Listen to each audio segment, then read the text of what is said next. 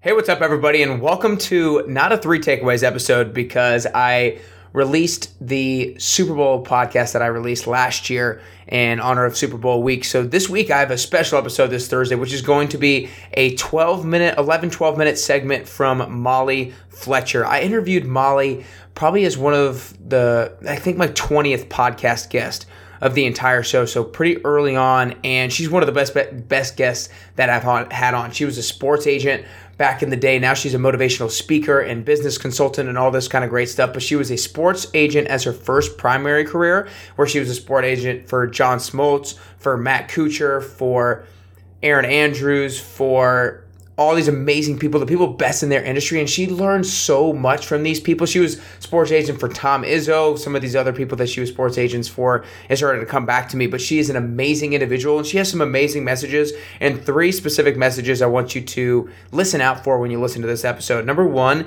is being authentically curious. She's huge on curiosity to build connection with other people in your life. The second one is fail and recover quickly. This comes up a lot in this episode and how she sees the most successful people in the world, whether it's in sports or in business, fail, fail, fail, but recover super quickly.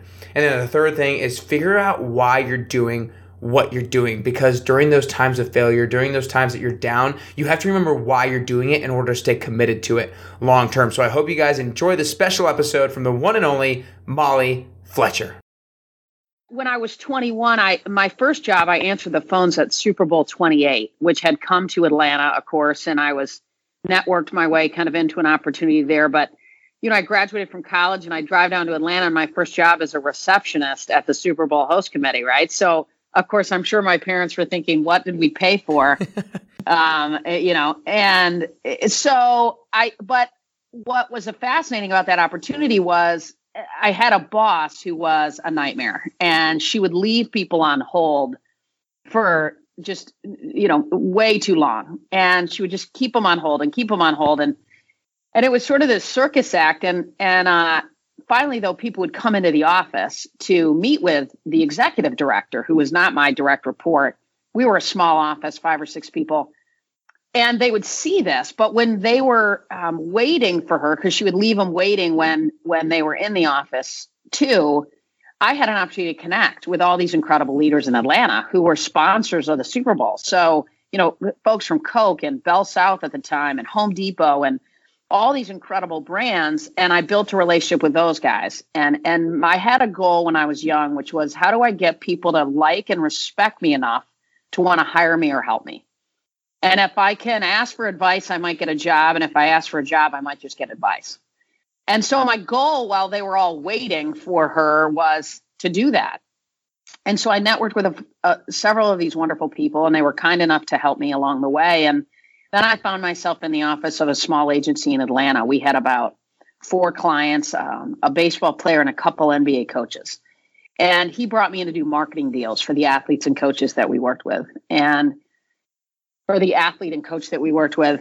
And, you know, my role was to take him. I was driving Lenny Wilkens around, who was the head coach of the Dream Team at the time for the Olympics in Atlanta. I was driving Lenny around all his appearances around the Olympics and, you know, trying to take uh, appearances and endorsement deals to other guys. And after a couple, kind of after the Olympics ended, I looked at the CEO uh, of the agency and I said, "God, you know, let, like, what is our strategy to grow and, and get more clients? I mean, what is our plan there?" And he said, "Well, referrals. I mean, we have, you know, Lenny Wilkens referred Mike Fratello, and Fratello referred Chuck Daly, and he's naming all these people that that are, you know, the grandparents' age of the listeners on your show. and so he names, and I said, well, gosh, what if we got more aggressive? You know, what if we went after baseball players? Georgia Tech puts out a lot of incredible players, Georgia.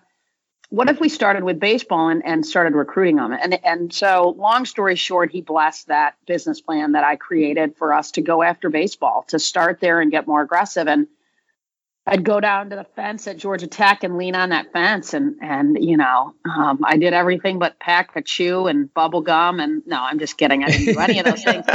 But I signed a couple guys that year, and and it just continued to evolve from there. So I won't bore your listeners with more of that. But that was, but the mindset to your question was, you know, it's okay to fail, and I think that's the biggest thing I'd want your listeners to know is that I didn't sign every guy I went after. I didn't get every meeting I asked for but that's okay. That's part of the journey. And if you get enough and and you can build connection and respect and and and outwork other people and be authentic in the way that you try to connect with the people that you want to either work for or with usually good things will happen right on that on that journey okay so you're this 22 year old girl in this small agency that's got a few people that you guys represent where do you think you get this confidence to all of a sudden be like here's this new business plan that we should do. These are the people that we should go after. Like how do you have that belief in yourself? Have you just always kind of been this go-getter have this get after it mentality? Or where does that come from and where do you get the confidence to bring this business opportunity to your agency? Well, I, I, you know, I would have to say, I mean, you're kind to say that. I, I think, you know, my parents um, certainly instilled in my brothers and I to to ask for what you want and go for it. Um, tennis, you know, as a junior tennis player and then playing in college, taught me um, how, how to lean in, how to take feedback, how to go for it, right? And and so I think all those little moments along the way bubble up into an opportunity to lean into bigger moments.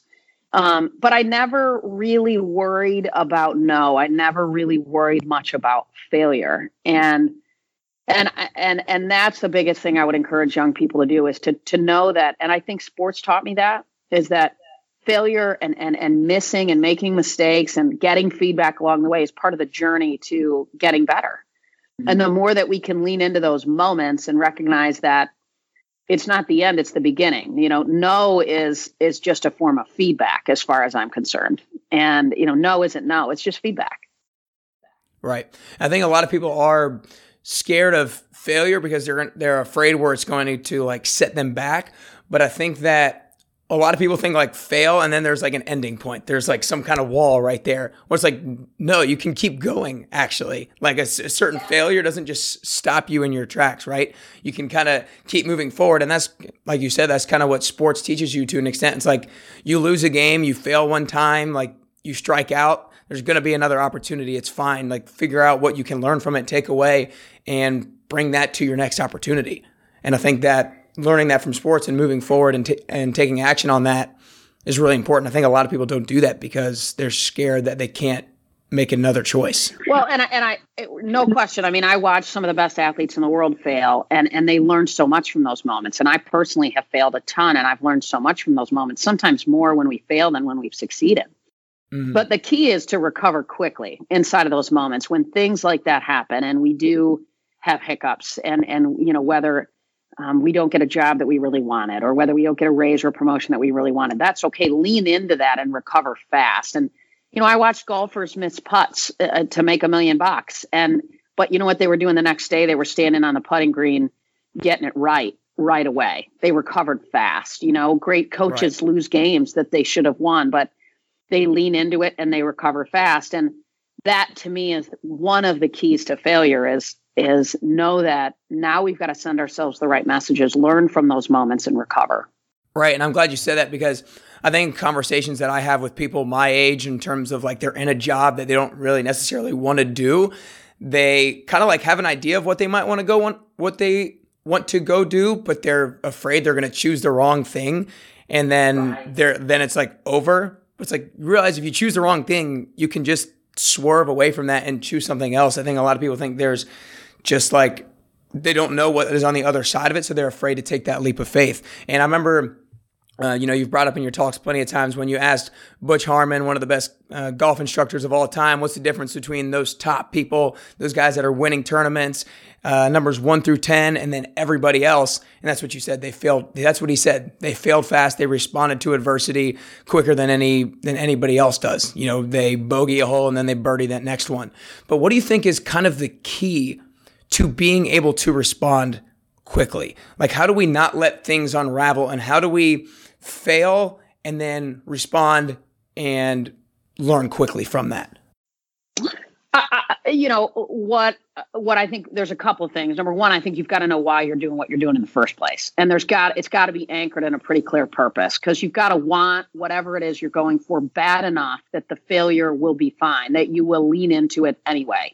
I mean, there there are lots of baseball players that I watch climb on buses and travel across the country making ten thousand dollars a year in the minor leagues, but they knew where they were going and they wanted it badly. So they so they so they went for it. Um, so I think you've got to go to your purpose when you recover, so that you um, send yourself the messages of why it's worth the work, why it's worth the work to recover. And and then I think you know, I mean, I I used to when my athletes would struggle, I'd put a little video together of just one unbelievable moment after another with them, you know, hitting a bomb opposite field, right, rounding the bases, guys coming in from the dugout, you know, all those moments we have to remind ourselves too i think as young people or business leaders and we can remind it, ourselves through notes that we've gotten from people through emails that we've gotten through our own personal mission statements that allow us to relock in. And so i think you, number one you've got to recognize it that that okay i missed i missed. And then be curious enough with yourself be vulnerable enough with yourself to learn from it and and then take action quickly on what you need to do differently moving forward so that you can take what you learned in that mistake and and allow it to make you a little bit better version of that moment the next time mm-hmm. and to mm-hmm. recognize that um, you know f- failure's feedback and right. it's great feedback and if we don't fail, in my opinion, we're probably not leaning hard enough. We're probably not pushing ourselves hard enough. Mm-hmm. And I, I think a lot of times with failure, you know, I think it's almost oversaid now that I feel like that you learn from your failures. People are like, yeah, yeah, yeah, whatever. Like, I don't want to fail. But it's actually about not just like failing and then think you're going to learn and then keep going. You actually have to like take time to sit down, evaluate like what exactly happened here what why exactly did this go wrong? And then how can i ensure that i improve on this or make it a little better a little bit better and that it doesn't happen another time? And i think the same way about successes and wins. I think a lot of people don't evaluate why they won why they, they were successful but if they did they could be like oh this is actually why we did such a good job. Like if it's a if it's a team like the patriots that win over and over and over again they don't learn from failure because they never fail. They just win, win, win, but they learn from it and they realize what worked and then they try to implement a same thing or build on that the next year. Yeah. So I think evaluating no both of those is a really key part of it. Yeah. So for your listeners, I mean, if they, uh, you know, it's those, it's, it's if you don't get the promotion and your boss walks into your office and, and says that you didn't get it or whatever it might be, have the courage to walk into them in a way that's very respectful and kind and authentic and say, Hey, can I just ask you a question? You know, what could I have done differently? What was the gap here? Help me with that. Or or or you don't get a job that you interviewed for, or you know, have the courage to be curious about why. And then take that information. I think sometimes when we miss or when it doesn't work or we don't get something that we thought we should or that we could have, we don't go a little bit deeper in that moment so that we can learn from it. If, if you know, I played tennis in college, and you know, when when I would lose matches, you know, I wanted to I wanted to get the film and watch it and break it down and understand what was my gap, and if I play her again, what would I do differently? That's a big difference between just going, man, I lost, that felt awful, and just you know, what did you learn from it? Roll that all up, practice it, so that you can not make the same mistake again.